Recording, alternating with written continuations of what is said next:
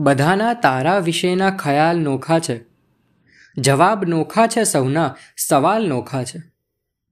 ખરે છે આંખથી સૌની એ આંસુ છે સરખા, પરંતુ હાથમાં સૌના રૂમાલ નોખા છે. કવિ વિવેક ટેલર.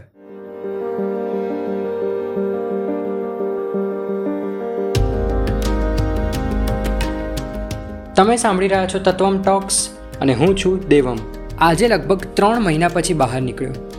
ગાડીઓના એ પી પી, પોપો અને રસ્તા પર ઉમટતા માનવ મહેરામણ વચ્ચે.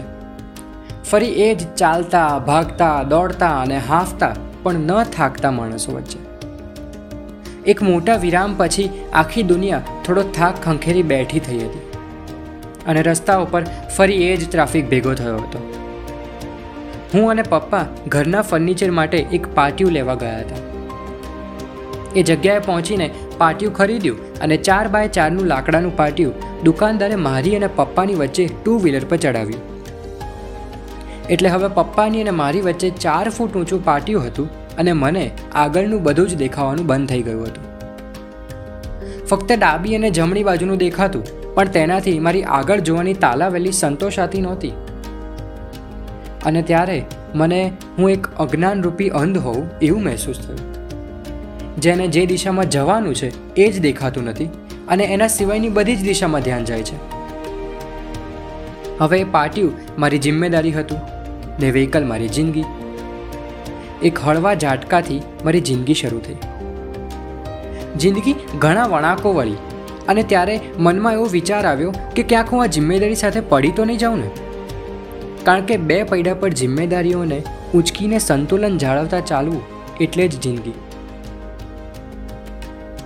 ધીરે ધીરે મારી જિંદગી એ બાળપણરૂપી રમતિયાળ ગલીઓ પસાર કરીને મુખ્ય રસ્તા પર આવવાનું સાહસ કર્યું. જ્યાં બીજી ઘણી બધી જિંદગીઓની રેસ જેમ દોડતી હોય, એવું હતું. મારી પાછળ ને આગળ એકબીજાને ધક્કા મારતી, એકબીજાને ઓવરટેક કરતી જિંદગી હતી. આજુબાજુમાંથી પસાર થતી જિંદગી ઉપર સવાર થતા માણસો મને અલગ નજરે જોતા હતા. એમના મનમાં શું ચાલી રહ્યું હતું એ તો ખ્યાલ નથી, પણ એટલું ચોક્કસ હતું કે એ લોકો મને જોઈ શકે. કદાચ મદદ પણ કરી શકે. પણ મારા હાથમાં રહેલી જિમ્મેદારીને જિંદગીના અંજામ સુધી પહોંચાડવાની મારી જ જિમ્મેદારી હતી. તે લોકોને મારી અવેજીમાં ભાર ઉચકાવવાનો કોઈ વિકલ્પ નહોતો. હું ચાહું એટલા પડાવ લઈ શકું, પણ એ જિમ્મેદારીને મારે જ પહોંચાડવાની હતી. હવે મેં પકડેલી જિમ્મેદારીને લઈને આગળ વધવામાં પવન જોર જોરથી મને અને જિમ્મેદારીને જમીન દોસ્ત કરવાનો પ્રયત્ન કરતો હતો. પણ આ બધા વચ્ચે મને એક હાશ હતી. કેમ કે મને વિશ્વાસ હતો મારા સારથી ઉપર. અને આ કેસમાં મારા સારથી મારા પપ્પા હતા. મારા મનને શાતા હતી કે હા, પપ્પા છે ને. પપ્પા દરેક પવનના અવરોધે કે દરેક વણાકે મને દ્રષ્ટિ અને સલામતી આપશે. આથી એક બીજી વાત સ્પષ્ટ થાય છે કે બે પૈડા પર જૂજતા અને જિમ્મેદારીને ઉચકીને ચલાવતા કોઈ પણ બે જીવનસાથીઓ વચ્ચે વિશ્વાસ હોવો ખૂબ જરૂરી છે. ધીરે ધીરે અમે ઘરની નજીક પહોંચતા હતા. પણ એક જ વજનવાળા પાટિયાને લાંબો સમય સુધી પકડી રાખવામાં હવે મારે વધારે બળ આપવું પડતું હતું. એટલે એક વસ્તુ સમજાઈ ગઈ, કે કોઈ પણ નાની મોટી જિમ્મેદારીને ઊંચકવામાં ગુરુત્વાકર્ષણનો નિયમ તો લાગે જ છે. લાંબો સમય પકડી રાખવાથી તેનું વજન વધતું હોવાનું તમને અહેસાસ થાય છે. આનું મને કોઈ પ્રસ્તુત ઉદાહરણ મળતું હોય તો એ પિતા.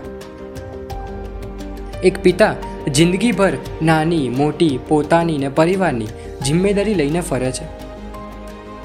મૃત્યુ સુધીનો એમનો નાતો ફિક્સ છે. એ પરિવારને કહી તો શકે કે આ આ વસ્તુ અહીંયા અહીંયા છે. પરંતુ એમની જિમ્મેદારી તો એમની જ રહે છે. એટલે જ ખાલી માને ઘરકામથી જ બ્રેક નથી જોઈતો. પિતાને પણ અમુક વાર ગમતી, અણગમતી કોઈકે થોપેલી કે સામેથી વહોરી લીધેલી જિમ્મેદારીઓથી બ્રેક જોઈએ છે.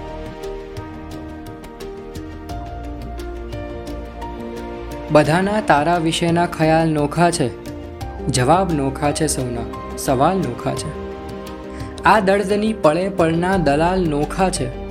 આ દર્દની પળે પળના દલાલ નોખા છે. અમારા ગીત ગઝલના કમાલ નોખા છે. તમે પકડવા જશો કાનથી તો નહીં પકડાય.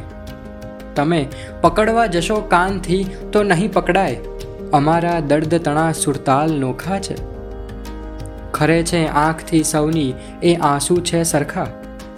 પરંતુ હાથમાં સૌના રૂમાલ નોખા છે બધા ગતાનું ગતિક ચિત્તવૃત્તિના છે શિકાર. બધા ગતાનું ગતિક ચિત્તવૃત્તિના છે શિકાર. ઉપર ઉપરથી ફક્ત હાલ ચાલ નોખા છે બધું જ ભ્રમ છે, હું જાણું છું, પણ મનાતું નથી. બધું જ ભ્રમ છે, હું જાણું છું, પણ મનાતું નથી. આ ચંદ શ્વાસના ધાંધલ ધમાલ નોખા છે રદીફ, કાફિયા ને છંદ સૌને હાસિલ છે. રદીફ, કાફિયા ને છંદ સૌને હાસિલ છે. કલમ કલમમાં પરંતુ કમાલ નોખા છે. કવિ વિવેક ટેલર